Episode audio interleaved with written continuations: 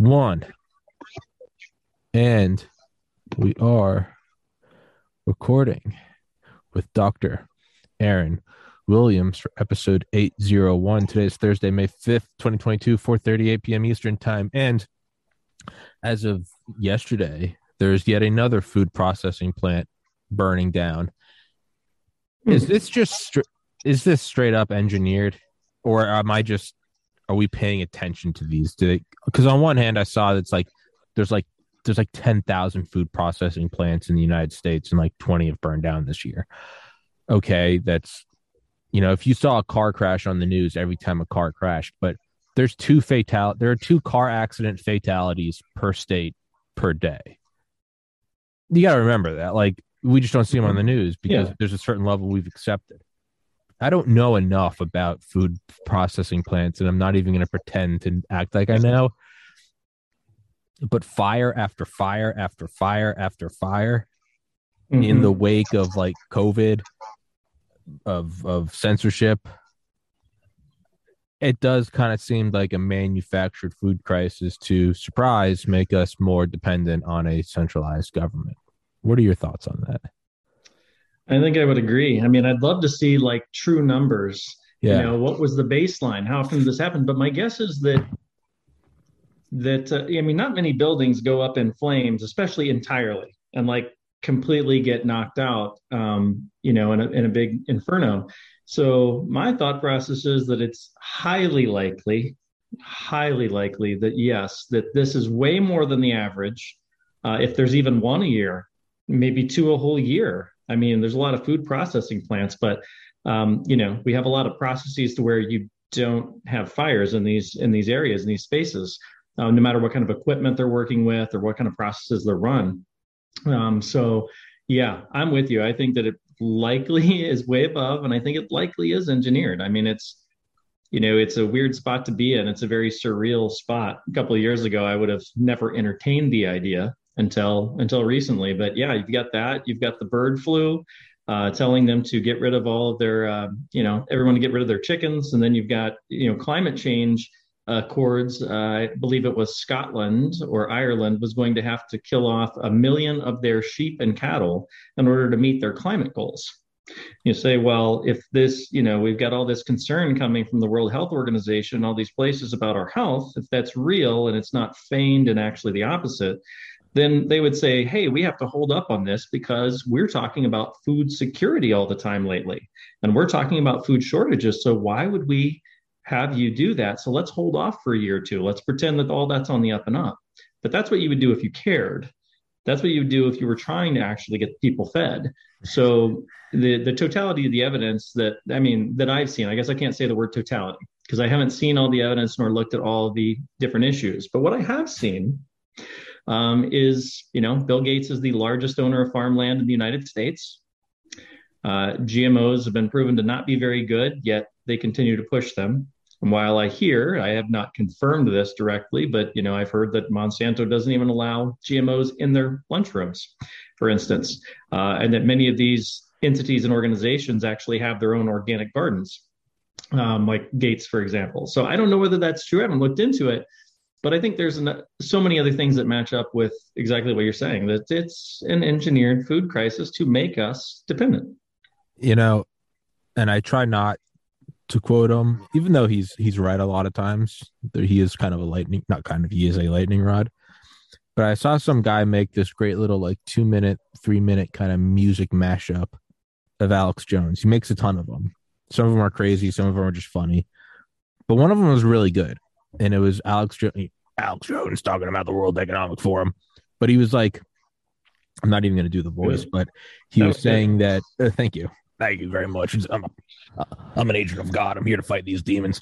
But he's talking about how like what we're seeing now is is the culmination of decades of work and really so it's like he compares it to a missile and they've been building it underground for decades. And there's been conspiracies about like, yeah, no, they're consolidating power behind the scenes, and it's but that's like people escaping the missile construction center and being like, they're building missiles beneath the mountain. And you're like, all right, dude.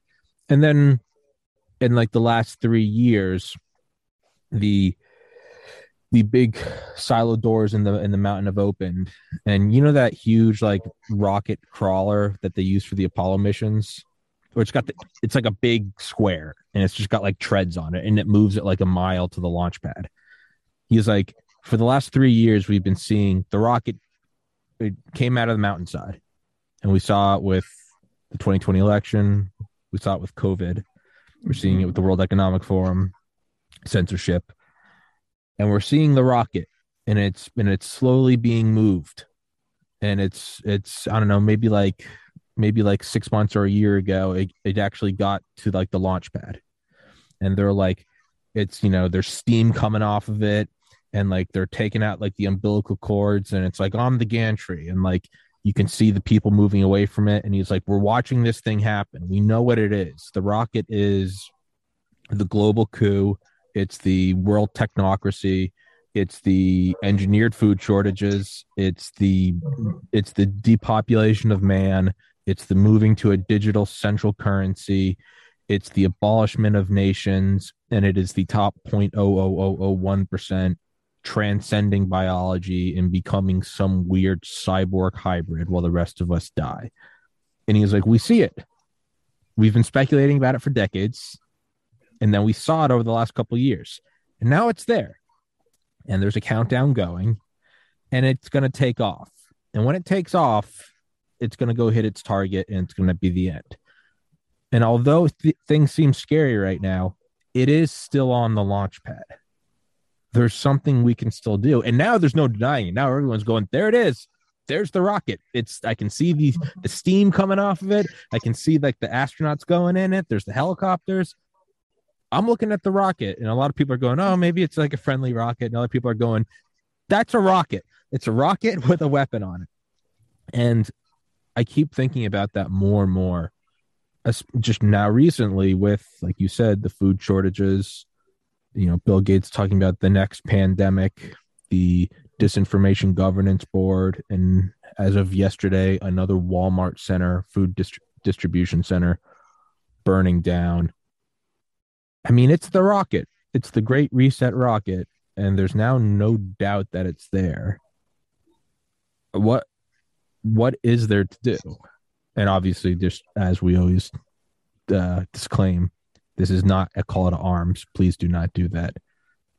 My podcast is not to inspire that. Absolutely not.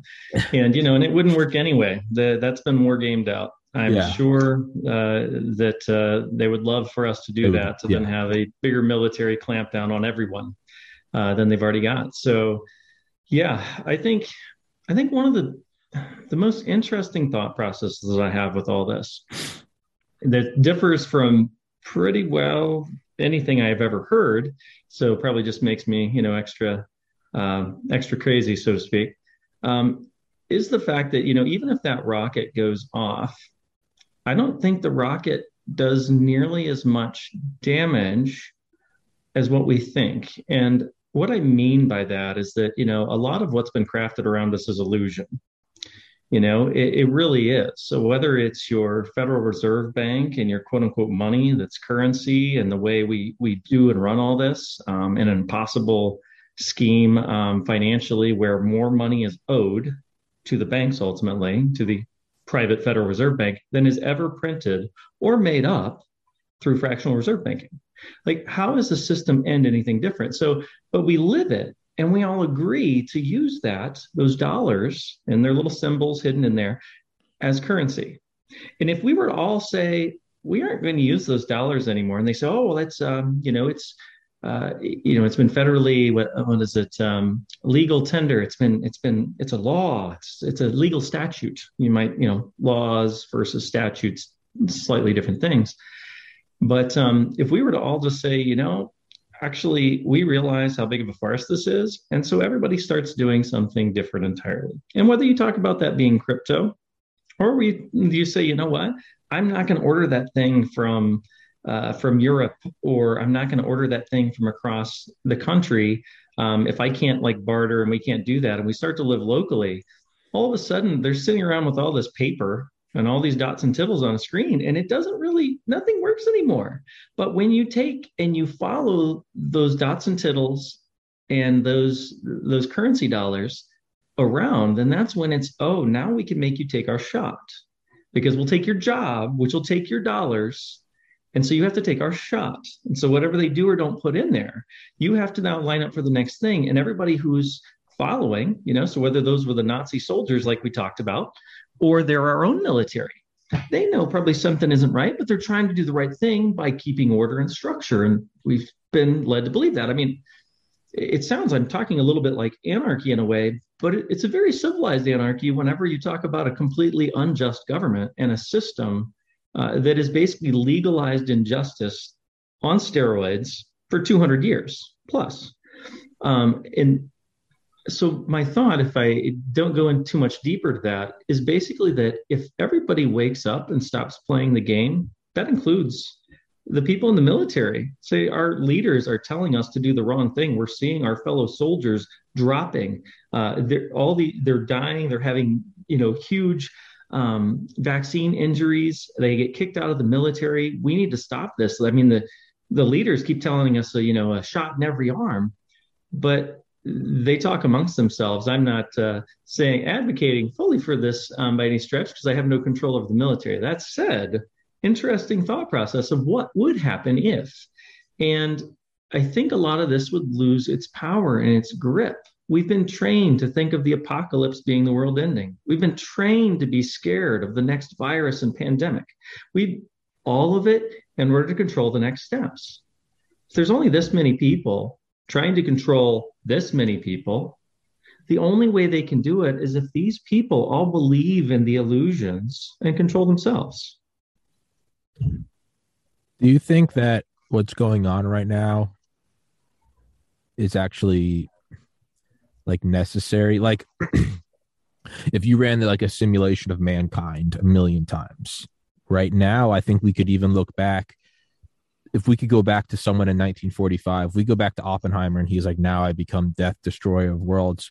We might actually say, actually, dude, you you decrease the you decreased war. There's still there are still wars, but I cite this all the time in terms of total and percentage deaths of the human population due to war.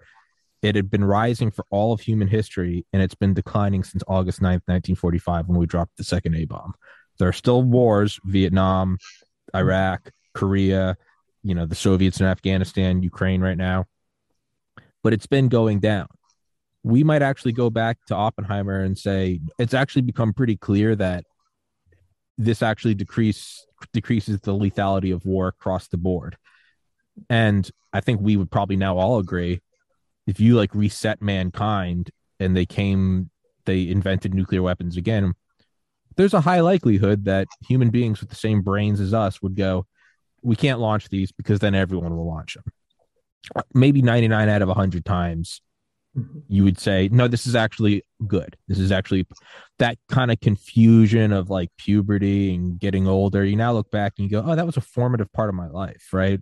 The first breakup, getting too hung hungover, getting too drunk and throwing up outside of a bar. You now look back and go, oh, you're not weird for you ask anybody, they're like, "Oh yeah, I remember the first time I got too drunk," and all, all of a sudden you go, "Oh, this is a part of growing up.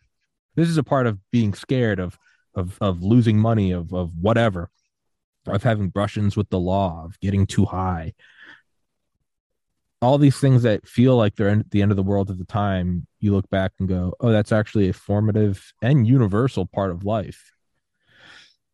I wonder if in a hundred years someone might come back to us and go, it's been pretty widely accepted that every civilization goes through this weird point where it seems like there's about to be a totalitarian takeover of the entire world, not just nations, because that can happen. But every civilization goes through a sort of really scary growth process where it seems like the world's about to end and the evil guys are going to win.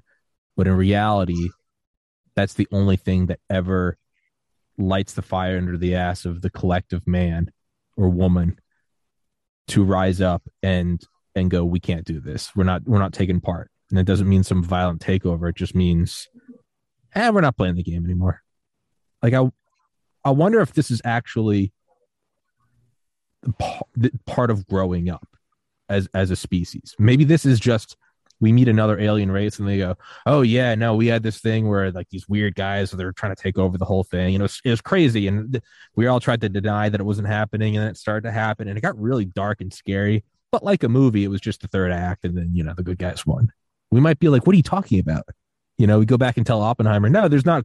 No, no, there's not Holocaust. No, actually, we land on the moon." Is that part of it, or is that just not that you have the answer, but am I just am I just taking the opiate? Am I just not looking at the evil? No, no. I mean, I think there's a lot of like truth in that that thought process because all these nations. I mean, when you talk to people, and there's many physicians I talk to, for instance, and when they came and either grew up in or their parents grew up in communist countries, for instance, they remember, they feel it, they know. But for many of the people here, they have no recollection and they don't listen. They don't have any conception whatsoever, even when people tell them that this is exactly the way it started in their country. So when it comes to cycles, you know, once all these people are too comfortable, too much circus, etc., and I'm not advocating no one should have, you know, some of either of those or many of the former, but when that happens, humans fall back into that that same place where they become complacent, distracted. They don't want to believe or have to really stretch themselves to deal with something that may or may not be happening to where it is allowed to build up over and over again. So I, you know, can that happen? That definitely happens in countries, like it, definitely. And so even over the world, that's happened. So, you know, um, generationally or you know through larger spells of time, you know, 500 years, a thousand years, I, I wouldn't doubt it a bit. And I, I guess uh, where I'm where I'm hopeful is that you know if we're in that cycle that as we break out of it through this very painful um, process of societal detox, as I as I like to to frame it, uh, very painful, but we have to go through it.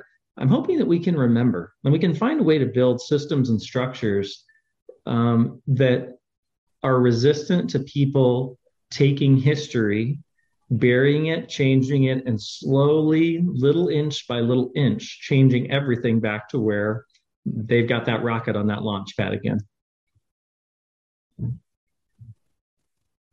Now, I'm trying to think of if you maybe you're someone that wants to come out and and sort of like lead the new society maybe you'd have to wait until it started to collapse.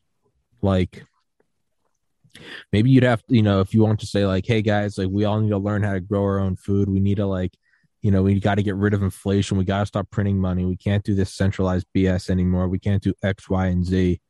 I mean, kind of like an Alex Jones, right? With every passing year, he's let he he's still nuts, but with every passing year, he is a considerable amount less crazy. And the end, in the in the end, we might realize he was never crazy at all, and it was our own. It was our own, I guess, head under the sandedness.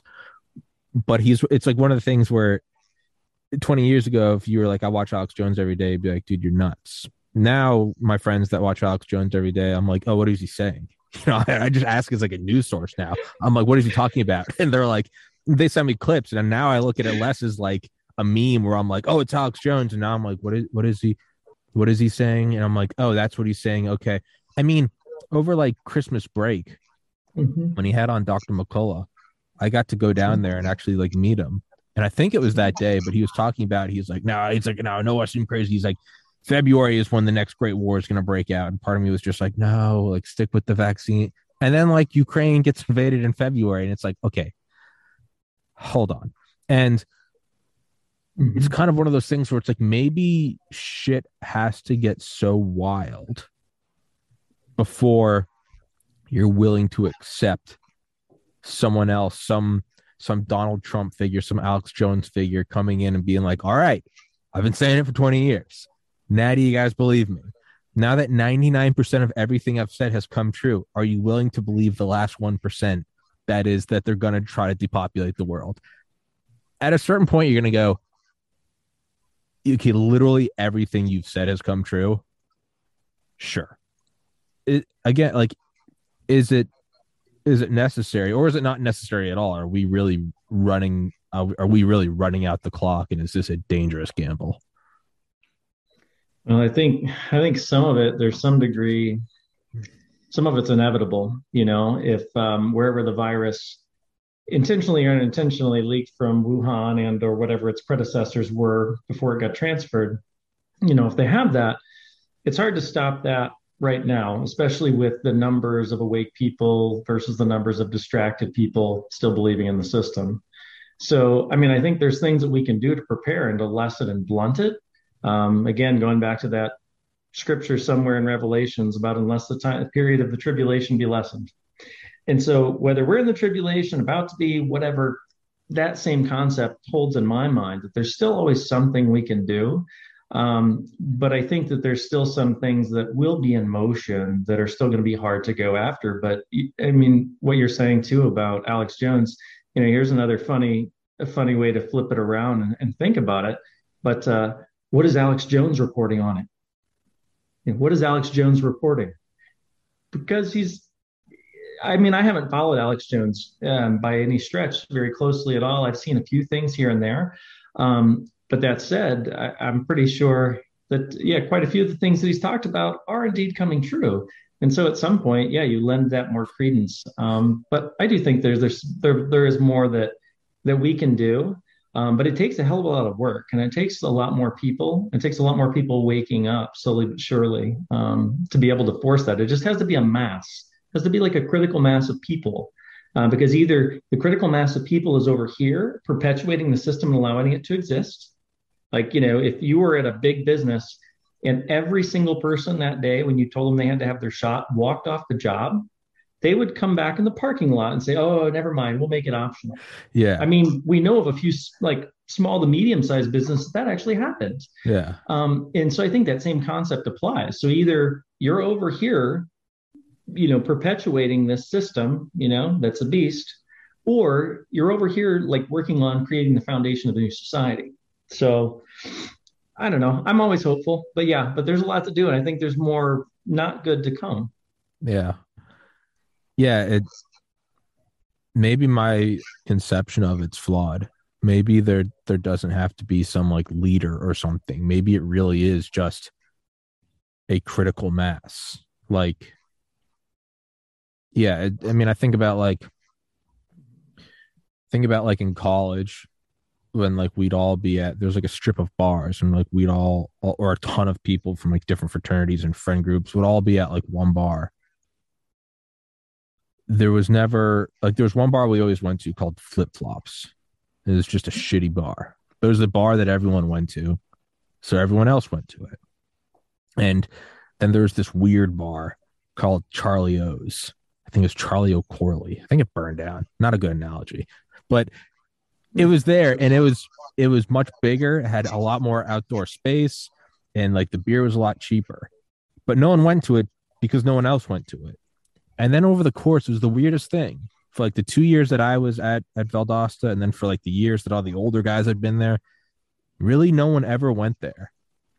And then over the course of like two weeks, like the paradigm completely shifted. I think one one day, like someone got thrown out of flip flops, and they were like, "Fuck you all! I'm going to Charlie O's," and like one or two of his friends went with him. And like the next day, someone else was like, "I'll go with you. I don't care." And it wasn't even like a slow drip. Like over the course of like ten days, the entire Greek life scene shifted over there. Mm-hmm. And as then like when I visited like three years after I tra- it was still there, but there was no like one conscious leader. It was just this moment where someone was like, mm-hmm. "I'm sick of these girly drinks. Like fuck this music. I hate the dress code. I just want to go smoke a cig and watch a band." And then like the whole and as long as anyone could remember, it was like, yeah, no, like everyone's always gone to flip flops. So like the last 20 years, look at all like the old fraternity albums. They've been going flip flops since like 1990. And then it just it just shifted. And maybe you have to hit that tipping point of like where like all the drinks are like girly like daiquiris. All they play is Justin Bieber. They don't allow you to smoke cigarettes inside. the cover is too much. And it has to just get so bad that finally eventually people are like, I'm going to that shitty, weird Irish bar that doesn't have enough lights. Like, I'm going there. And then it just exploded. And it all of a sudden it was like cool to go to the bar again. But there was no conscious moment. It might just be that. It might not be that there's a great plan. Yeah, I don't know. There's everywhere. I mean, I think there's um there's a tipping point to everything. You know, will you jump out of a window? Um, no, why would I ever do a second story window? No, I wouldn't do that. Okay, your house is on fire and you can't get out. Uh, I might still try to find another way. Okay, there's a reasonably cushy bush down at the bottom. Okay, I'll do it. Eh, you know, will you throw your two year old out a window? Use that same analogy that I already got to. And everything has a tipping point. And, you know, for them, you know, uh, complacency or I don't know, comfort level and the usual thing, everybody does it, right? I mean, that's got some very good correlations to society in general. Um, but once, you know, and, and it sounds like in your story, there was a little bit of a leader, a little bit of an instigator, but at the same time, it was it was the mass that that made that happen if he had just gone over there by himself or with two friends for you know the last two years of his collegiate life or something um, then it probably wouldn't have done anything but yeah it's it's that movement over but to get people out of comfort and we've been taught and trained that comfort is the thing there's a great um, video on After Skool s-k-o-o-l if you've ever seen any of their videos they do kind of like a pictorial as they go along but they'll have all kinds of speakers uh, and different people on there, very influential speakers and what have you. Anyway, all the way up to like, I wouldn't say he, probably not the top, but he, he, speaks well. Russell Brand even does some of his stuff, but like Matthew McConaughey, they've had, I think he's probably okay. had Joe Rogan, all kinds of stuff. But they'll go through these pictorials. And um, what was the one that I was thinking of to tell you about uh, as I, I, started thinking through the pictorials i, I kind of got thrown off a little bit um, where were we at just before that with singular, the flip singular leader going to the bar everyone comfort. We all want comfort. Oh yeah. Thank you. Thank you. Yes. Yeah. so one was basically on how society had been molded as opposed to you know back in like greek and roman times. They've been molded towards comfort and safety. And he talked about safety versus courage. And basically saying that everything you do, if you do it for safety, you're going to be in a box. And then people can move that box around. People can make that box smaller. They usually don't make it larger. And they can do whatever they want kind of with you. And there's no real progress in society that goes on that way. But if people take on the courageous mindset and they say, you know what, it's uncomfortable, it maybe isn't safe, uh, it doesn't mean you know go out and do crazy things. That's not what we're talking about. You know, go you know walk on the edge of a cliff. But in general, taking uh, subtle, reasonable risks, or even fairly big risks, in order to accomplish something for yourself, your family, uh, your community, humanity, these things should be applauded and rewarded. But you know what's been rewarded in society, right? You know, it's sports rather than brains, very much so over time. Looks rather than character, all these different things you know being a victim rather than being you know um, a resilient and or conqueror um, so I, I, think yeah you, you're right with where all that plays. It take it took a lot to get uh, everybody at the bar to go to the other one. And it takes you know even way more than that for the conditioning of society to flip change sides. Do you think uh do you think elon musk do you think he's genuine or do you think he's controlled opposition? That's such a great question. You know, I've I've gone back and forth. I've wrestled with it so but, much. But man, when I look at it, I'm going, okay, well, if you were a, a double or a triple, you know, agents type of thing, and I look at which one would be easier to fake and to feign, and I don't know a ton, but I did spend about an hour, an hour and a half watching some like motivational video with him talking, going through a bunch of different um, different interviews he had. And I've seen interviews with him in the past, and you know they can be good actors, but he seems very genuine in his emotion and in his care for different things and people. And it wasn't just when he got snubbed by uh, I don't know if it was uh, Buzz Armstrong and whoever.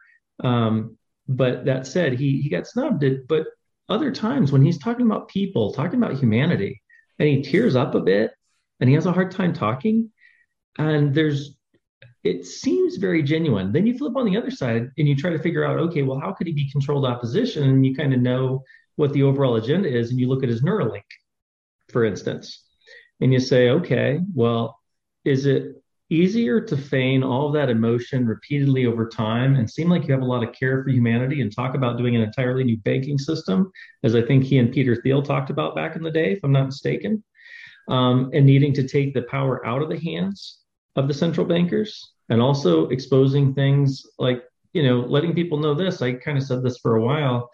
Um, basically, that if you give the government all the power, it's just a corporation it's the biggest corporation and that's actually yeah. literal too but that's a different story yeah um, you know they have to have some sort of structure let's just say leave it at that but um, you know exposing kind of things like that and thought processes like that i don't know of course controlled opposition has to do something helpful along the way but i don't know i feel like he's he's mostly good and or going to hopefully take us through rather than take us to neuralink you know fully controlled mind dystopia but that's my hope, but I, I don't rest on it, and I will never take a Neuralink and no, yeah, no. move on. But I am fascinated by that, by by his story and where is he in things, and it can be gray too, right? At times he could have no real affiliation and just be like following what he wants to do in his head that he thinks he wants to do. But I don't know, it's fascinating. Yeah, I mean, it's it's part of me. I always used to think it was like one of two things. It was like he was either a good guy or he was controlled opposition. Like there might be a third. It might just be chaotic. He might just wake up every day and go, "Well, today might be the last." Tweet a picture of Bill Gates and you know buy Twitter. Just it might be that. Like it could very. Well, let me look at like my own podcast. Sure, I try to do good, but there are a lot of episodes where I'm just like, "Fuck it," like you know? Like this like an hour ago i didn't think i was going to talk to you about food processing plants but just before you came on i was like on twitter and i was like another one burned down. And now we're on this whole thread so like he might just be chaotic.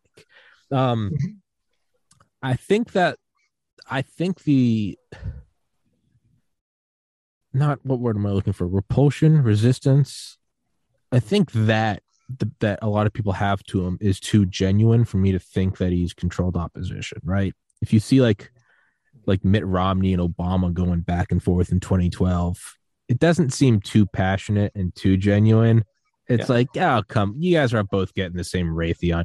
Oh, you are a liberal. Oh, you Republican. And it's like, not really. You know, I don't think Trump was controlled opposition. I think they truly viscerally hated him and I look at how they're reacting now to to Elon, and I'm like, their hatred seems to be too real, and Elon seems like he's just toying with them. Like, again, I don't know what it is. Maybe he's just the alternative, and in a hundred years we'll look back and everyone will hate dictator Musk. I don't know, but I think their hatred of him is too, gen- and also just like. Mm-hmm if he's actually pushing for like less people to be banned online like that's something that like cuts through all are you controlled op they don't like the free flow of information period if he's pushing for that and if he follows through if he follows through correct because mm-hmm. that's that's that's practicing what you preach that's not empty promises mm-hmm. that's not that's not oh, hope and change. That's not George Bush, you know, mission accomplished or like. But then we all go, we go through the same shit anyway. And you're like, well, nothing happened. No, no bankers went to jail. Like there was never like a complete, you know, exoneration of like why I went to Iraq. But if he's actually doing this stuff, if he's actually making electric cars, if he's actually making rockets that land themselves and is trying to go to Mars, and if he's actually pushing for free speech, those are all things that like you know like you wouldn't question whether or not your personal trainer is a snake oil salesman. If the things they were teaching you to do you were actually losing fat you were actually building muscle like you were sleeping better you'd be like i don't care how sleazy they seem you know? It might be some mm-hmm. guy with like frosted tips and a fake tan, and you're like, I'm losing weight and I feel better. Like I know he looks like a douchebag, but like, dude, he's he's it's the real deal. You know, I feel better. Did, am I making sense, or am I just in like an, an allergy delusion? No, no, that makes that makes perfect sense. I think you know there's certain things that, excuse me, there's certain things that you can't fake, and sorry about that. You're good. Um, certain things you can't fake, and also, you know, I think there's a give and take when there's controlled op that they let them have some wins, and that way they can get everybody onto that bandwagon, and then either take them and stop or take them the wrong way. That said, there's certain ones that seem like they're a little too important. Like if really you do get that on Twitter and you get the ability for people to talk in mass again, and he removes a lot of the bots. Um, if he, you know, it, the other piece to it that um, uh, that would be helpful. Oh, the child trafficking and all that kind of stuff. If he really rooted that stuff out, where they're doing that sort of thing through those platforms, um, it, and also exposed it because they would have the data, you know, then you would see something really, really big turnover. And that's not something you would give if you were controlled up You almost wonder if, you know, there's a point where, you know, you hope and pray somebody that that influential and that powerful, you know, they finally got to the point where they were powerful enough to then be able to buy Twitter, surprise everybody, and then start doing the right thing. And I'm hoping that's, you know, what we're seeing there. So, but time will tell. Uh, my two favorite comedians, Tim Dillon and Ray Comp, ha- had this. They, I was listening to a podcast that they they did back in like 2017, and they're both talking. They're like, "Do you think, like, do you think Trump was controlled op that went wrong? Like, he was playing the role, playing the role, and then one day was like, fuck it, you know, cut the chains, and then they were like, wait, wait, wait, wait, wait, because it's like we look at like the resist, like you don't have to like Trump. I don't. I do. Most people mm-hmm. don't. I don't care. There's like there's no questioning that like when he was every president gets attacked in office. There's never been a coordinated effort like that, right? For better or worse. Maybe he really is a Russian agent. I don't know. But the weird thing is, is like he got into office, and it, I feel like if the vile reaction to him was that genuine, they never would have let him get in because he, I mean, he beat out a Bush dynasty and a Clinton dynasty. That's no, you don't just do that. Now, if you're controlled op, you do. But the controlled op would make no sense if, as soon as you got your guy in, all of a sudden you just like gridlocked everything and threw like story after story and impeachment after impeachment at him.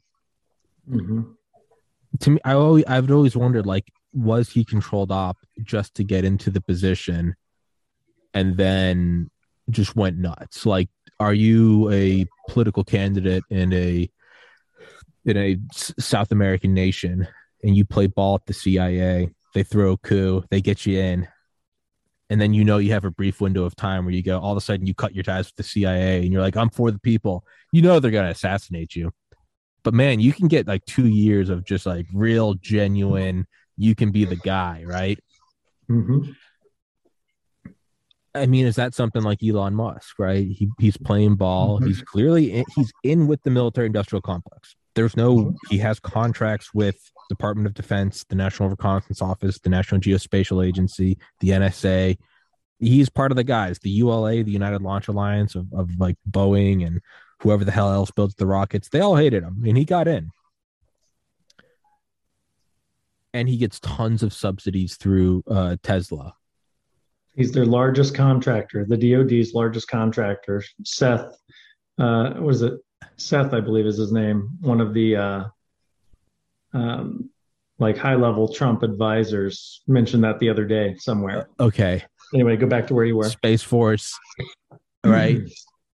you almost wonder if he played ball or maybe he that wasn't even playing ball maybe he was gen- genuine he was consciously being controlled opposition right mm-hmm. and then do you have a change of heart do you have some like scrooge you know go out and buy the fattest turkey like you just you know you're visited by the angel of death or was the entire thing conscious? Are you playing as a pawn the entire time just to get in there?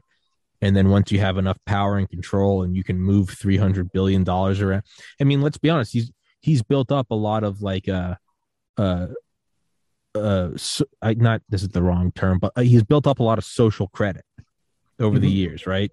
He's yes. not some curmudgeon. He's Elon Musk. He smokes pot on Joe Rogan. He tweets memes, you know he posts a picture of like the pregnant man emoji next to Bill Gates and says, "In case you need to lose a loser boner fast." Like, he, I don't know if you saw that, but oh man, like two weeks ago, you know the pregnant male emoji. Mm-hmm. Yeah. Well, there's a picture of Bill Gates that he's wearing like the same sweater and he's got this like pouch, this like this belly, and he tweeted like like last Friday or the one before that, he tweeted at like one in the morning. It's just Bill Gates next to that male emoji. It just says in case you need to lose a boner fast. when I saw it, I thought it was fake. Uh-huh. No, dude, it's it's like his most liked tweet of all time. Um. Right? And he's sort of like that rock star Tony Stark. Like mm-hmm. he's built up a lot of social credit. Maybe he's playing this game over the last two decades for this moment. I don't know. I don't really know where I'm going with this. You can hop in at any time. Oh, well, I would say that you're, I think, most important to what you're even talking about. And I think Elon's just one of the most amazing examples trying to figure it out, one of the hardest examples to figure out. But I think the the bigger truth that you're talking about in here is you're getting a lot of different scenarios. You're not taking people to the false dichotomy of all good and all bad. Because when we do that, it's a lot easier for society to be pulled. Here's the leader. No, here's your leader. For us to get on bandwagons and to be pulled into a place. And so being able to like take a breath and try to figure out were they bad, then good, then okay, then bad, then or were they, you know, bad then or good then bad, what wherever they were, that um, understanding and appreciating that complexity, I think is really um, something that we're lacking. We all, I mean, I realize myself too the same way over time, and I've kind of tried to break myself of it when I realized it these last couple of years. But I'm always trying to like go, they're this or they're that, and trying to figure out where everybody is, and, and we have to figure that out so we know that we're not, you know, being continually led by the wrong people. But at the same time, being able to understand the nuance there like I think helps you to understand the complexity of the big picture too. You know, because it's not like a oh they're they're all going to win or we're all going to win. No, they're going to win some battles probably here and there. And there's people who were good who then, you know, had their family threatened and all of a sudden they did the wrong thing. You have to kind of be able to see those different pieces and discern them as best you can. And I and that's that's probably the best word for what you're doing there discernment you know you're really mm. just actually appreciating that detail yeah another part of me thinks that like back to the whole growing pains of a civilization it might be that it might be that like there is a great reset and it does succeed. And that maybe is like the i mean think of like how many sperm compete to get to one ovum or one egg or whatever the hell it is. Mm-hmm. and then all the nutrients go to that one everything else dies off. You go to that one. You find the thing that works and then you quadruple down. Of every time there's evolution you know we have we always have these great extinctions these great die-offs where like the top 0.1% of successful organisms survive right and now mm-hmm. even with like humanity it's like you know we have these ever increasing just smaller and smaller coves of people who have all the best healthcare, all the best education. And from like a Darwinian standpoint, it makes sense. Forget all these forget all these these these these idiots like Tommy or or Dr. Williams or all these, you know, as Henry Kissinger would say, the useless eaters, which is the most psychopathic thing ever. Mm-hmm. If you had like the perfect like genetic mix of diversity of you know, no bad recessive traits, of people that just naturally live to 110, who are all educated at like have private tutors from like the age two forward, who are all, I mean, really just this idea of like true ivory tower calling the elites. And if you took them and then they all would get constant like stem cell therapy and all the best almost like you treat like a queen bee or something like as a collect if you're just playing a video game just completely detached from it yeah you'd want to make like one small group of maybe like a thousand people the absolute best and let them break away into the next best thing right you a nation sends its tippy top athletes to the Olympics, right? Mm-hmm. In the Darwinian sense of a cold, unloving universe where it's just the most efficient survive. On the other hand, like it, uh, uh, the first hand being what we talked about earlier, like maybe there's growing pains and you break out of it. It also might be that no, this is completely natural, where all the resources coalesce into a tiny, tiny, tiny, tiny group, and they break away. They get all the they merge with supercomputers and they break out and go, you know, I don't know, spread to other star systems, and the rest of us collapse in some climate change ravaged world. Like that also kind of plays into like every animal doesn't exist anymore. Like 99.999% of species that have ever existed are extinct. it's because the best ones bro. I mean, why did you have 10 kids back in the day? So one would live.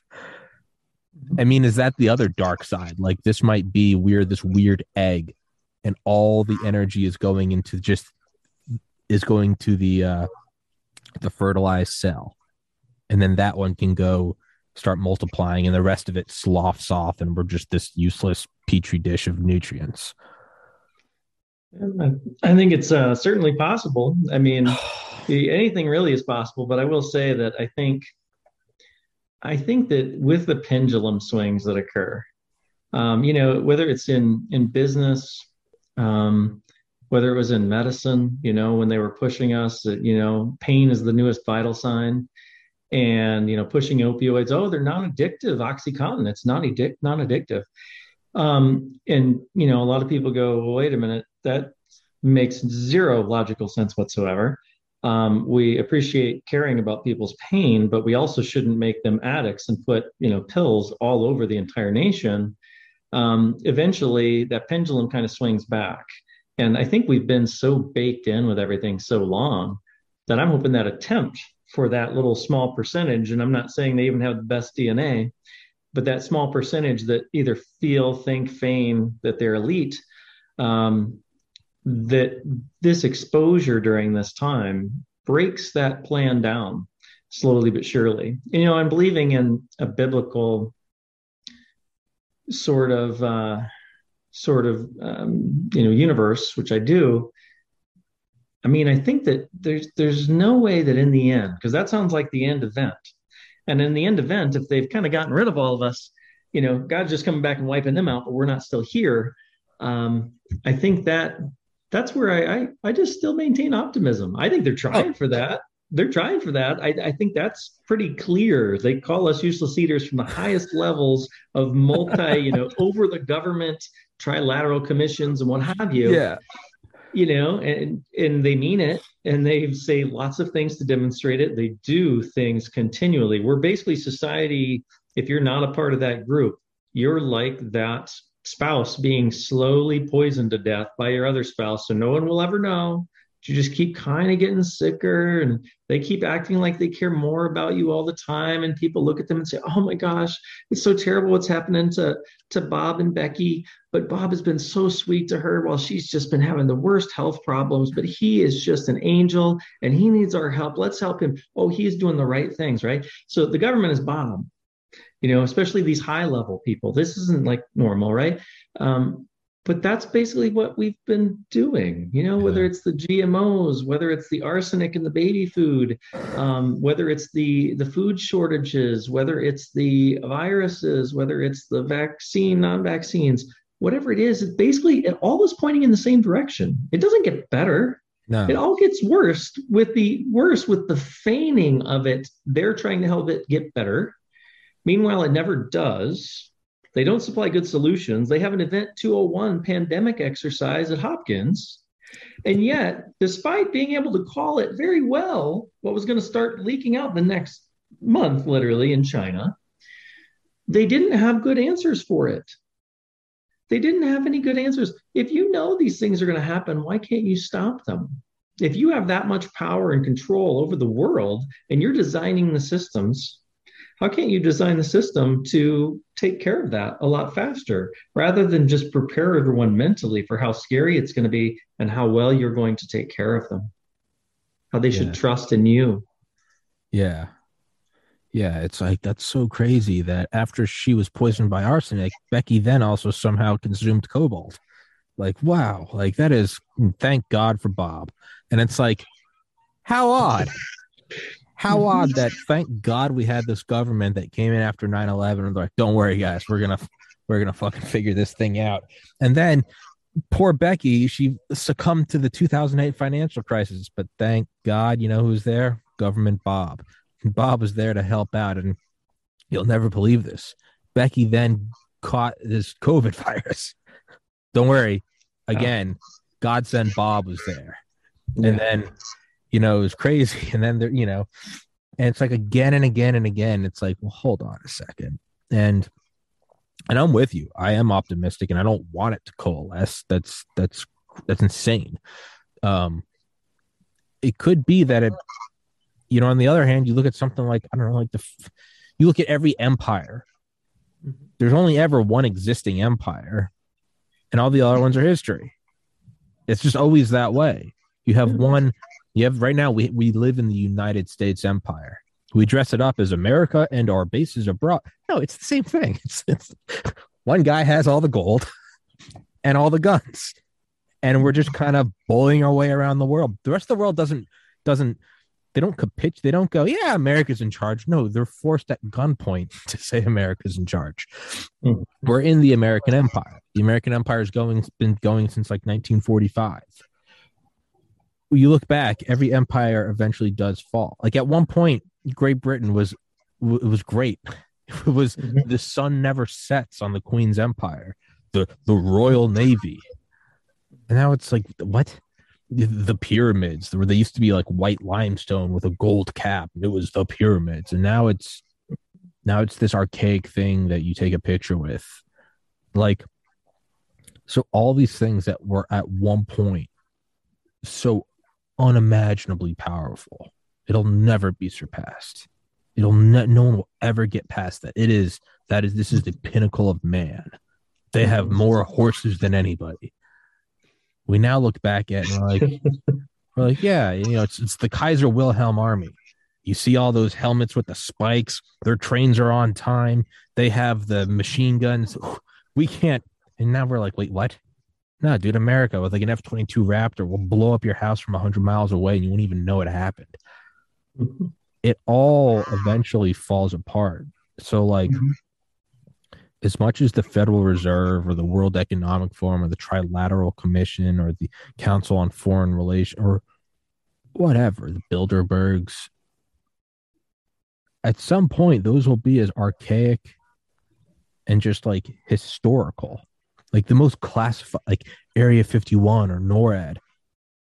At some point, those will be the ruins in Mexico that you take a picture with uh, with your spouse because you guys want to go visit the you know the whatever the the, the Mayan Aztec ruins, mm-hmm. like areas that right now, if you and I went, we would be shot in the head, like a NORAD or White House. Mm-hmm. There will be a point in the future where you're just there uploading the picture on Instagram, like. Mm-hmm. It will fall apart. It'll here's Fort Knox, where the American Empire held all of their gold. until, of course, the year 2120 when the whatever the Chinese raiders took it all. And it will just be another thing. And then people living in the Chinese empire will go, we're the greatest. And then there will be some asshole like me and you sitting there going like, no, we're just in the Chinese empire. And they'll go, the sun will never set on us. We have outposts on Mars. And be like, yeah, America walked on the moon. Like, and it will keep going and going and going. But the point is, is it seems like it does always die.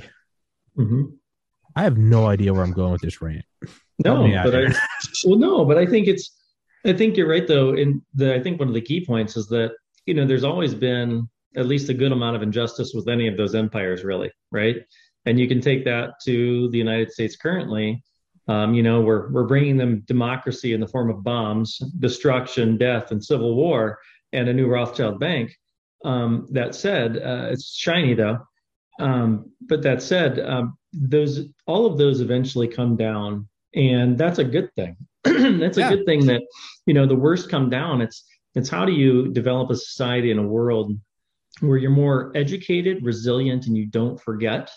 You don't forget the ways you got there, and you appreciate them, and you don't let those human tendencies to get comfortable and distracted, and you know uh, not want to deal with things um, to get you to a better place. But no, I like it. I think them going, them coming down is a good thing. And the other part that's interesting, if you use our previous analogy we were using, of just even the person between Bob and Becky, how many of Bob's friends and or Becky's friends and family are going to want to look at that situation and go, you know, something's just not right, but how many of them are going to step and cross that? How many of them are going to tell their other friends, you know what, I think something crazy might be happening there because everybody's going to like, look, no, Bob is the, Bob is cares about you. The government cares about you. You can't say that they try to kill you. Um, that same scenario, that same discomfort that you can imagine from that situation locally is basically the same thing that we're dealing with now. People can't deal with uh, not well. They're slowly becoming more, you know, uh, able to deal with it, and you know the scales tipping. But they have a really hard time believing that literally the people that are say they're protecting us, we've believed our whole lives are trying to protect us, are literally doing the opposite, at least from the highest places, right? Um, that's a hard bridge to cross mentally. They can't really do it. So they keep waiting until like it's uber obvious when like yeah, we've now diagnosed that, you know, giant amount of lead and, you know, whatever else and arsenic there. And you go, well, how does she get that? And you finally you have nowhere else to like make an excuse. And you're like, that tea Bob's giving her every day that just comforts her and helps her is probably the only place on God's green earth you could have gotten all of those poisons, and you have to face it. Like yeah. you just have to. You can deny it for a while. If you had multiple friend groups, like maybe you could deny a few of them. They're just, you know, they die and all of our friends are sick. Um, you know, they died, you know, two uh, two hours after drinking the tea. They died one day after taking the shot, uh, but it wasn't related because you know the tea is safe and effective, right? Um, you know, there's no way. I mean, it's not even a question, right? So I think, um, yeah, but I I think that that's the amazing thing is so much of this is like mental slash spiritual you know at its core because like most people out there wouldn't go along with this shit if they actually took the time got past the mental barriers and the cognitive dissonance and what have you and actually realized what was happening that like there's literally tr- trying, trying to slowly take over now more quickly take over everyone and put them completely under their thumb if not snub many of them out altogether how many of them are going to like take their next shot to keep their job? How many of them are going to do those things? And I think the answer would be a whole hell of a lot less. How many more would be working on the other side, joining Tommy's podcast and, you know, starting their own podcast and, you know, and kicking ass places? It's going to be, it would be a whole lot more. Um, and it's just how do you facilitate that process? Like Bob is literally poisoning her I'm telling you, I know it sounds crazy. I know you think she's sick and he's super sweet, but he's freaking poisoning her. And you finally get them to wake up and you go, okay, maybe we can have somebody over there one time, uh, or maybe we can like save some tea. We don't even have to tell Becky, but we can help like work this out behind the scenes. Like maybe we don't have to tell every single person involved, but but damn, can we help? yeah that's that's what we need to have maybe we'll find her a different way to to get her cared for maybe yeah. we'll also bring him to justice um you know all and, these things simultaneously are what's needed yeah and I like, know, sorry, I ran with that. No, no, no. You kind of have to inch towards it, right? Because you couldn't kind of just come out. You know, you're all sitting around hanging out and being like, "Hey, so I not to change topics, but I think Bob's trying to kill Becky." Everyone's like, "Dude, what?" You have to it'd have to be like you and one friend, and you kind of have to f- float a little bit. Like it is weird, and then even then, you'd mm-hmm. have to like hold back like your your end thesis. You'd have to be like, maybe there's something in the house she's allergic to. You just have to kind of, yeah. inch it forward. And even though both guys might be thinking, I think Bob's no one wants to say it. So it might or it might be something where you go, Hey, change the topic. I think Bob's trying to kill Becky. You might have everyone go, I thought I was the only one that thought that. And then all of a sudden you have this, but that's that's rare where all of a sudden it all yeah. changes immediately. Like what happened in college with the bars. It's much more you have to be like, let's let's play devil's advocate. Maybe she's allergic to the tea. Maybe Bob doesn't know. Who knows? Maybe it's an old family recipe and whatever. But mm-hmm. like eventually you have to just move forward with like baby theses. And as each one gets keeps getting proved correct, you mm-hmm. then use that as momentum. You have to go, well, listen, the last five of our crazy theses have all turned out to be true. Mm-hmm. We'll stop if if even one of them isn't true. And so you start you throw out the six theses and everyone's like, that one's crazy. And you're like, let's try it. And it turns out to be true. You're like, okay, well, we're six for six now. We're not even like four for six. We're six for six, seven for seven, eight for eight, nine for. And it gets to a point where it's like you then have to play into people's like attraction to logic and patterns and be like, okay, guys, we're 21 for 21 now.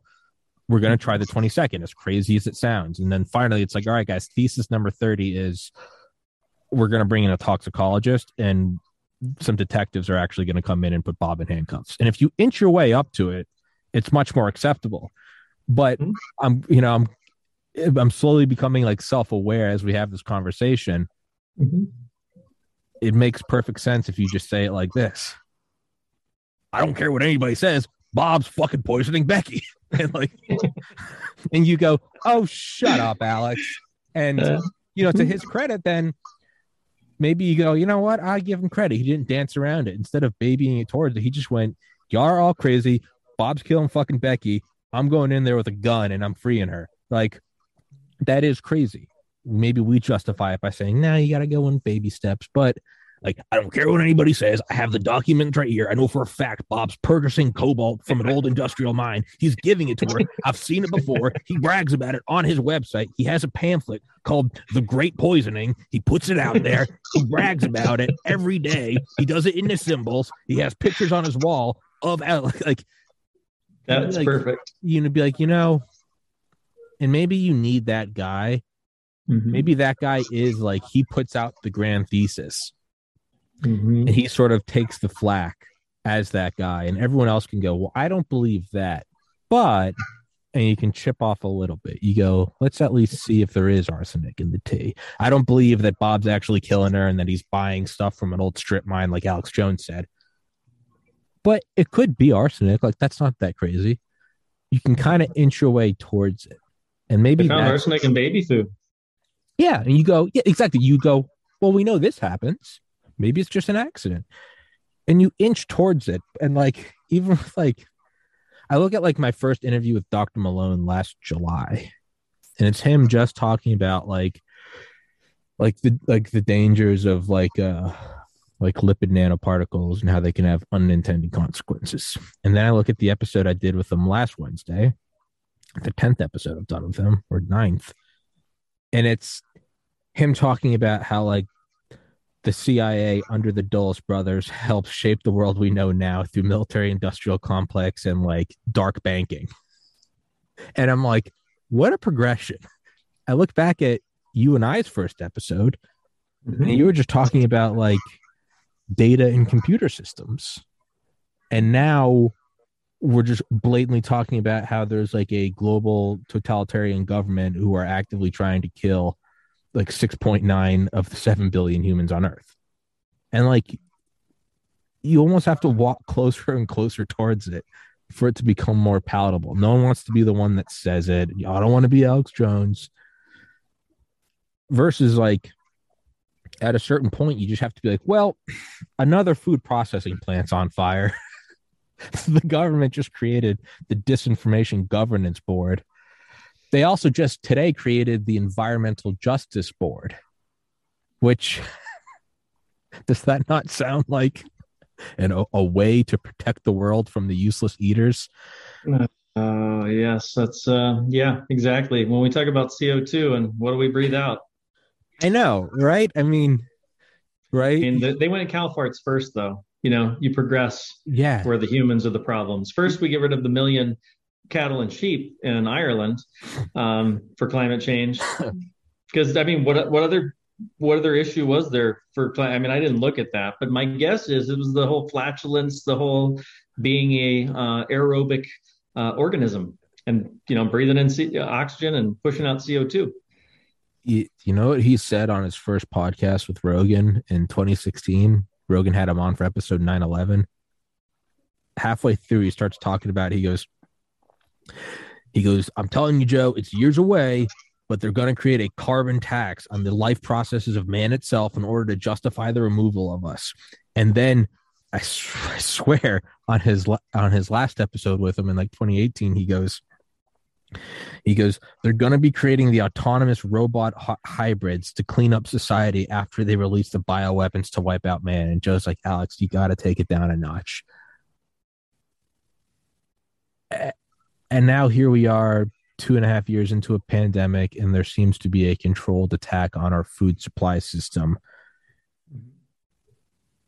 Uh, I mean, the public incredulity allows this to to get this far. People just can't believe it. They can't believe Bob's really poisoning Becky.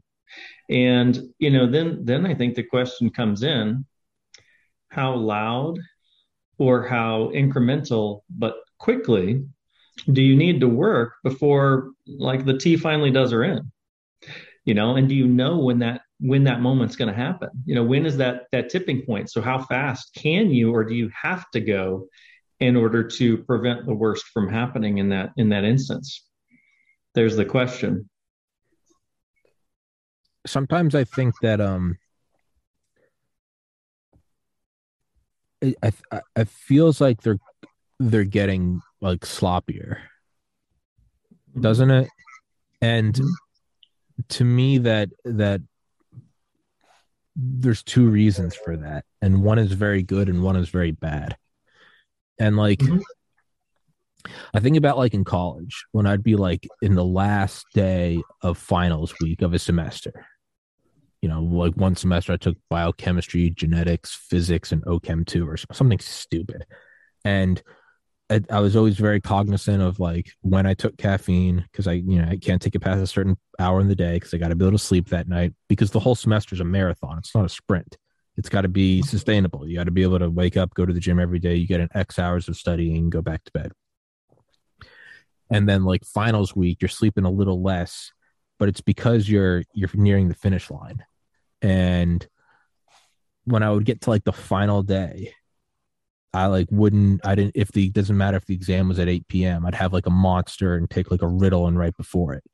It didn't matter what time I went to bed because the semester's over. I have three weeks off doesn't matter when I go to bed tonight. There's no sustainability needed. I got to the finish line. Mm-hmm. So I'd be pounding caffeine. It didn't matter. I didn't have to get in bed at a reasonable time. Semester's over. I'm just going to get shit faced tonight. and that was, if you looked at, well, why are you doing that? Was a good thing. It's because I was securing my my 4.0 that semester. I already had a 98, but I'm going to power through the finish line I'm going to get 100 on the final and get it, make sure my average is a 98.5. Like I'm just going to so certainly get an A. Mm-hmm. You're running up the score in the Super Bowl. You are not going to lose this thing whatsoever. On the flip side, that very same thing, not getting enough sleep and consuming caffeine up until 8 p.m. for the exam, is the same exact thing you do if you had a D and you were just hoping like God to make it a C. so like mm-hmm. it's I know same, exactly where you're at. Yeah. So like I think about like in like towards the end of the Cold War, there was this like rocket launch from Norway. And it was it was like a it was, it was a civilian like space experiment, whatever their space agency was. But like the trajectory, everything about it, the plume of the rocket looked identical to an ICBM and like Russia started preparing for, or the Soviet Union started preparing for like a retaliatory strike, and we contacted Norway, and we were like, "Yo, what the fuck is this thing?" And we had to contact the Soviets, and we were like, "Look, we're not launching our missiles. This isn't," and so the Soviets didn't launch theirs. But rightfully so, the Soviets were like, maybe it, it is a science experiment, but wouldn't that be the perfect way to start a nuclear war? Is to launch a nuke and then say it's a science experiment? And luckily, obviously, there wasn't war, but it's the same it's the same trajectory on the radar. same rocket plume, same. What's in the nose cone? Is it a, an experiment? Is it a thermonuclear warhead? And so when I look at how sloppy they're getting now, openly having a disinformation governance board, mm-hmm. openly having the Great Reset, squashing and censoring everything that has to do with adverse reactions of vaccines, of uh, of of openly attacking Elon Musk trying to push forward free speech, uh, attacking Rogan for for taking ivermectin. It's the food distribution centers on fire. It is so like in the open. It is such like a naked grab at consolidated world power that I have to wonder do they have a 98 and they're like we are not even going to risk losing this this decades long plan? Let's just bulldoze it through. You know i'm you're a mile ahead in the race to the marathon. You sprint the last 100 feet because you're just like i've been training for this for years. I'm not going to lose this. Or are they like we have a d plus we are barely going to get across the finish line and if we don't get across we're all going to hang for crimes against humanity like the rocket it looks the same you take the you take the caffeine pill and the Ritalin at 8 p.m. on that Friday of finals week, whether you're trying to get a 99 instead of a 98, or whether you're trying not to repeat that course because you're about to fail. It looks the exact same. I'd say that's a great analogy. I'd say that I think the the plan based off that analogy would be you hope and you imagine that they're really at the D plus, but you Prepare. operate as if they've got the 98. And then you just roll from there and let the chips fall where they may. Oh God. You know, I, I guess it's it gets kind of it, it washes out, you know, a lot, a lot of different thought processes. And I'm like, you know, and I get there, but I still I go through all of them too because there's just so much to be so much to be said um, and so much to be feigned from understanding the situation as best we can and looking at the different scenarios and gaming it out. I mean, that's part of that whole game theory process as well. You have to know like where is your enemy? You know, I mean, Sun Tzu Art of War stuff, right? If you're few, make them think you're many. If you're many, make them think you're few. If you're near, far, far, near, right? All those things, strong, weak, weak, strong. Doing that same sort of stuff um, is important to understand. It, it could look either way. and we just um, we need to plow through it um, one way or another, um, which whichever side they're on. I I think with it being the part that also Tommy gives me um, makes me feel better is that when so much of it is based upon deception and illusion, it makes me think more of a house of cards. Yeah. So they don't have some very powerful cards to play. That said, ultimately though, it's it's kind of a house of cards. And if you get just enough exposure of where that house lies, you know, uh, doesn't take a whole lot of pressure to make it come down. Yeah. yeah, I might, you know, bomb a bit on the way down, and you know, few some bad stuff might happen, but eventually the the house falls, um, and that's that's where I take a, a good amount of optimism from too. The knowing that so much of it is so thin and that most people out there are actually good. You know, even if you're saying, you know, you're talking about politicians taking money and you're, t- you know, all these different things, um, doctors taking money, let's not leave us out. Um, they don't get paid for injections. Let's be clear. Um, I don't think really any doctors get paid for uh, how many injections they put forth. The hospitals do, you know. Um, that said, uh, most of the people out there still like they might be misled.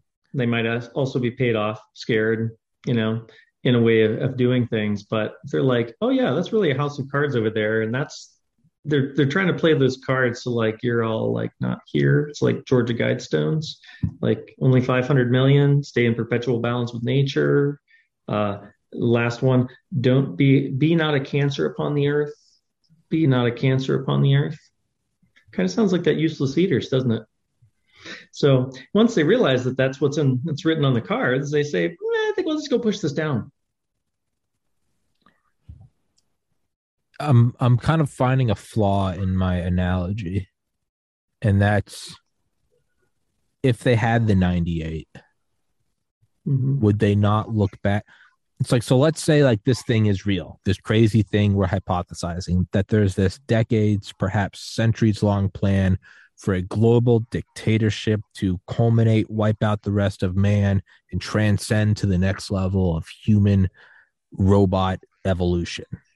Sounds insane. So you just kind of have to put that out there. Like, let's just accept that. Very much sounds insane. Yeah, There's right. It, it's not insane. It's it's what the literature says. Like, okay, Alex, again, let's take it as a grain of salt, and let's say it's there. What got them there? What got them here? Was unimaginable patience, and and not taking the caffeine pill at 8 p.m. It was it was it was very wise, slow, tactical, methodical moves. That's what got them here, right? Mm-hmm. Setting up the Federal Reserve in 1913, like a, 109 years ago. Like very slow, slow moves. If they were that disciplined and that elite, I don't think they would even I don't think they would risk it at all. I think they'd look at a 98 and go, take the 98. Don't let it fall below a 98. Don't be stupid people would go, I'm going to go double or nothing. I'm going to try to get the 98.5. Smart people would go, hey, you're about to win the Super Bowl. Just take a knee and run the clock out. Don't risk fumbling it. Mm-hmm. Be airtight. That's what they would do. They would only start to act this way because these, again, if this thing is true, then you can't attribute normal human traits to them. You can't say, oh, maybe they're just cocky now. No, you don't get cocky. If they are so elite and it's kids and your parents and your grandparents, if it's been this plan being passed down, it is so proven and perfect that they wouldn't they wouldn't risk even the slightest percent chance of messing it up. If they've been boiling a frog, they're not going to all of a sudden just jack up the heat. They're going to cross the finish line slowly and securely and take it away. That's I think that, yeah, I think that's a, a, a fantastic point, and I think that ties back. In my mind, that ties back to the fact that they need all of these people. They are struggling because people are going away and they're not complying with the system. So they're getting more desperate for more censorship, more control, and the means by which they can do it, just by their very nature, get more egregious and more silly by the day obvi- and more obvious. Mm-hmm and then people are paying more attention so they become even more obvious to even more people. so, so, they comply less which makes them have to reach even more. And it's yeah it's like it's like if i'm tom brady and some team wants to sign me for a million dollars and i'm like no i want I, I want i don't want to play for y'all. And so i leave and they're like all right two million. And i'm like no i'm really not interested and start walking out of the room. They're like five million and I'm like, guys, I like I gotta run. I have a flight. And they're like 10, a hundred million. What do you want? By the time I'm leaving, I'm like, you guys have completely dropped the mask. There is no aura of like hard to get. I, I now know I can ask for anything, and I don't want any part of it. That's kind of what it seems like. So maybe they're not. Maybe the fact that they're doing this is because the whole thing's falling apart, and they're like they're trying to keep a lid on it they're caught in a lie on top of a lie on top of a lie. Mm-hmm. Maybe there's not even a finish line.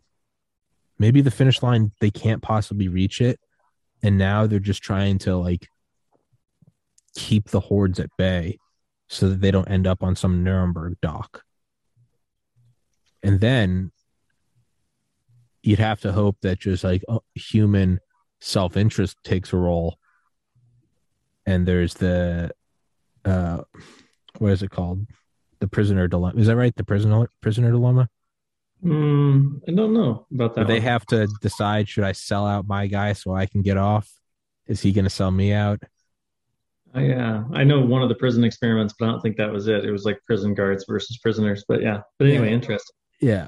Well, it's like the Nazis. The Nazis all kind of kept doing evil shit because they all had each other's back until the war started to look like it wasn't going their way. And then very quickly they started selling each other out for plea deals. And then the whole system came down exponentially faster. Mm-hmm. They're trying to hold the thing together. Maybe the maybe our our silver lining is is they realize it can't work and then they start going fuck it i'm just gonna i have all this evidence i'm just gonna sell out fauci and klaus schwab and i'm not gonna hang i'm just gonna you know i'm gonna be Wernher von braun i'm just gonna go to the winning side and be like yeah i had to change of heart i'm a born again i've got things to offer you. You'll yeah, like it. exactly. Yeah i have a, yeah and and even if we'd be like whatever. Yeah we'll take it if we can take down the whole system. I have no idea. Well, I think if anything else, that in this day and age that we're in, you know, there's there's no reason not to be optimistic. Optimistic and do nothing, there's reasons not to do that. But to be optimistic, but to to keep working, I think, you know, maybe that's the sweet spot. If nothing else, you keep yourself occupied, you know, while this is going down. You feel good about what you've done and your place in it um, knew you did all you could, so you don't have to go out feeling guilty. Um, and you you've had a better attitude and a better time along the way until you know you get your ticket to heaven, and you know you, you roll from there. I don't know. I, I guess I'm just too simple um, compared compared to most people. I I'm easily able to find a way to convince myself of of uh, things being better but um, you know, regardless, it it works for me. It's kind of like the the flip side version of uh, whoever the traitor was in the first Matrix movie, you know, and he's eating the steak and doing the deal with Agent Smith and says, you know, I don't care if it's not real.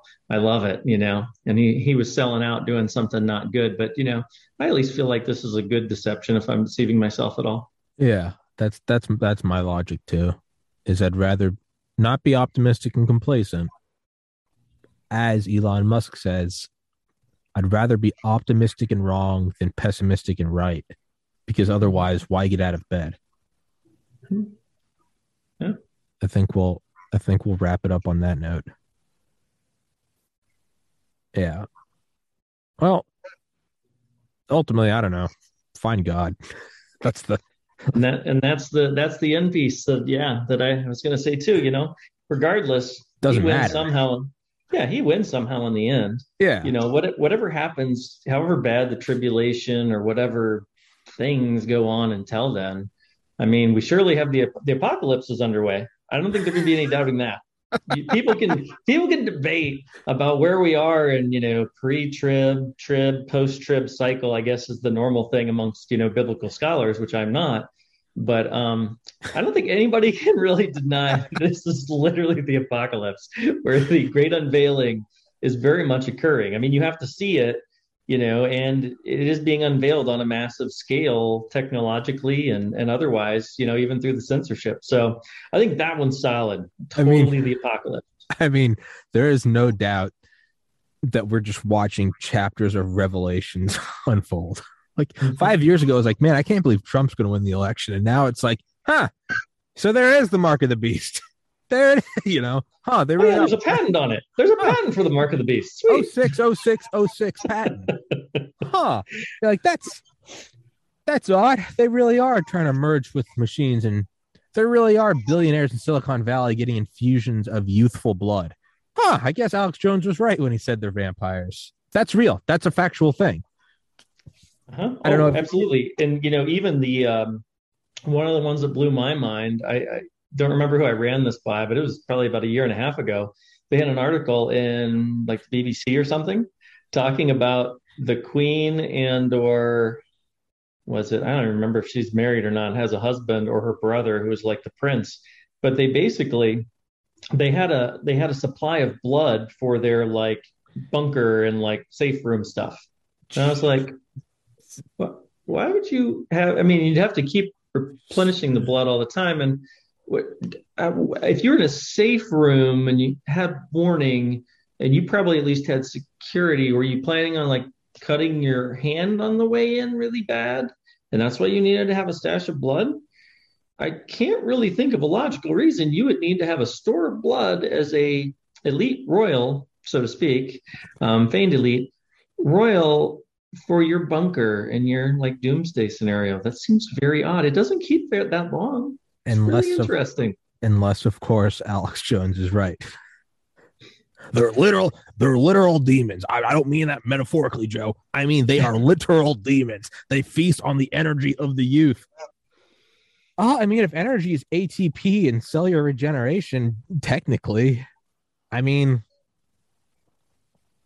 yeah. And at a certain point, you have to go like, all right, he's been right 30 out of 30 times.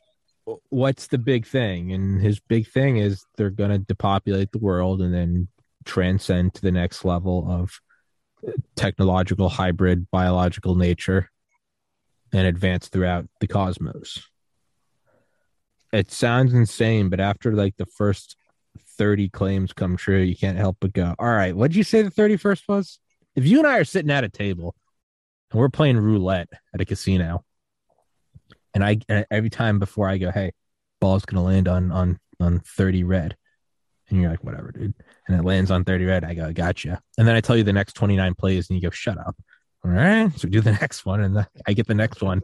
After after I get through 29 things and I'm just stacking chips, you're gonna go, what did you say that the 30th one was? Yeah, uh, and, and whatever is clear here, it sounds crazy, but apparently you've got a system. At a certain point, you go, I don't even care what my friends say. What'd you say it was? You said it was on green. All right. mm-hmm. how much do I got on my? Okay, I got a thousand on my debit. There you go. At a certain point, you're crazy to not listen. Oh, yeah, we're we're definitely at that point. I was I was trying to pull up. Um, speaking of like crazy to not listen, I was trying to pull up real quick the that little Rockefeller um, quote. Did you ever see him talking about it? If uh, he was at some major function, uh, David, uh, and it's probably around in like the 90s or something, and he said, "Some people out there say that we are part of a you know huge order." You remember? and if that, that is the and if that is the assertion, then I am guilty and proudly yeah. so yeah, I stand guilty or something. Yep. I stand proudly guilty. So people have asserted that I am guilty of creating a new world order that like garners the world's mm-hmm. resources and military and economic might to control the world for a small few. And if that is your claim, then I am proudly guilty. that I stand guilty with pride. And you're like, huh. I mean, mm-hmm. it's pretty funny. Like, just get that in front of people enough times. There's only so much you can brush off. It really is. They're like, well, I saw Bob putting the dropper and it, it was labeled arsenic.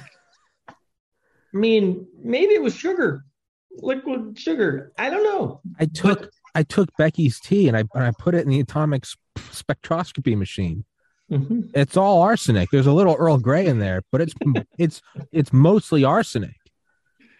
We now have Bob on trial saying it's arsenic. What more do you need? Yeah, apparently it there's a lot to this you know it, the lord will send a great deception. And i don't remember who all was opening the bowls in revelations you know which horsemen and yeah. all these things. I don't know. Um i i try not to like dwell on it too much because it seems so so rough but it's pretty clear that like bowls of different things are being opened one way or another by somebody and uh, we've got to deal with them and we're supposed to what is it? I forget the word over that they used. Of course they've changed the, the words in the language to a degree and some of that's just for modern times but you know if for those who overcome like will come into the kingdom of heaven you know? Um you know thousand years of peace that sort of stuff. So i don't even worry about overcoming though I mean, yeah. I plan to try to overcome. Yeah. I just plan to try to help on wherever we go. Yeah. And uh, let the chips fall where they may. Let that that ball in that roulette wheel. Yeah. yeah. That that's kind of my logic. Is I I often think of like, let's say we do win. Best case scenario, all the evil guys hang. Uh, we get off the central banks. No more wars. All you know, all the patents for you know cures to illnesses and renewable mm-hmm. energy. And let's, I mean, let's say we really we get this ball rolling and turn this world into a garden of Eden. Okay, then what? Well, it's great. Well, I mean, eventually maybe we get rid of aging entirely. Sure, all right, maybe. Maybe we last a, a utopia, a golden age for a thousand years, a million years, a billion years. I mean, eventually the universe succumbs to a heat death and either collapses back into itself or expands at a, an exponentially increasing speed till it's nothing. So even in the best case scenario, you still lose. And that's kind of how I look at it is like like even even when we beat Hitler and we beat Japan, you still just reach an old age and die and you die heroic. I mean, you're a World War II vet, you did the right thing, sure. But you also have to be a big but what's what's the big, big picture? What's the the picture beyond that? I think that picture is just heaven. So and that's what, I, what happens in this. Well, physical. that's what I mean. That's what I mean. And so to me, that's why I've just like turned back towards just like praying, and I'm like, mm-hmm. even if we become some multi-galactic species, mm-hmm. and then what? A black hole swallow? Fine God, I don't, I don't know what else to say. Like it's even best case scenario, mm-hmm. you still, and then what? yeah, yeah. There's, there's there's way more questions than answers. That's for sure. There, there's no doubt about that whatsoever. But uh, you know, I guess you just get in it deep enough, and at some point you're like, okay, I can't spend all my day freaking out about everything I've learned, um, uh, because you just be a basket case. Like yeah. it, you know, one percent or less of what I've learned in the last two years that, like, I know verified to be true, uh, like is enough to, if you let it, you know, just oh. make you completely insane, want to go jump off a cliff. Yeah. But I mean, certain things in con- your control, and there's many things that are not. And and if you know that God's ultimately in control of the ultimate outcome, and that heaven's way better than here, I'm like, yeah. all right, I don't, I'm not going to let it bother me, and I'll try to find new, uh, ever many new things and new ways to to play and and and roll around and wake up people and change things, and uh, hopefully the the pace picks up, you know, before Becky kicks it. yeah, yeah, yeah, yeah. Like again, that doesn't mean that doesn't mean give up. I think you mm-hmm. do have to fight until the clock runs out, mm-hmm. right? But yeah. You know, if you do have that D plus, doesn't mean give up. Stay for the full three hours you have for the exam. Try to make sure, but ultimately, just acknowledge like at 11 p.m. the exam is over, and it is in God's hands. Mm-hmm. Whether or not I wait after this, I'm going to the bar and then I'm going home for Christmas break. It's just what it is. Yeah. That's right, brother. All right, man.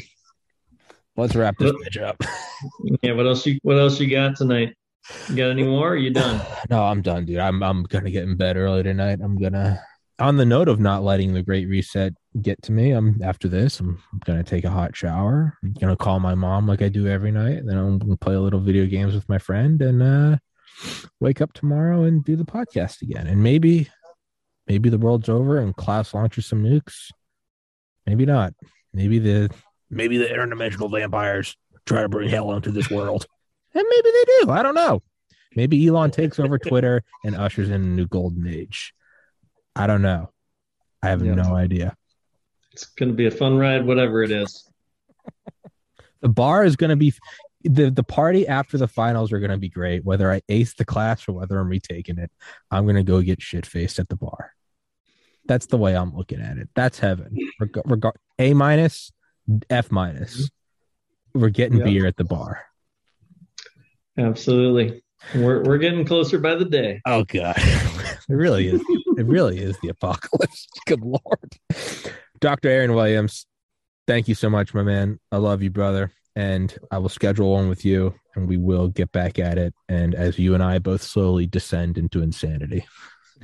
That's right. I love you too, my friend. Take care. Get some yeah. sleep. God win.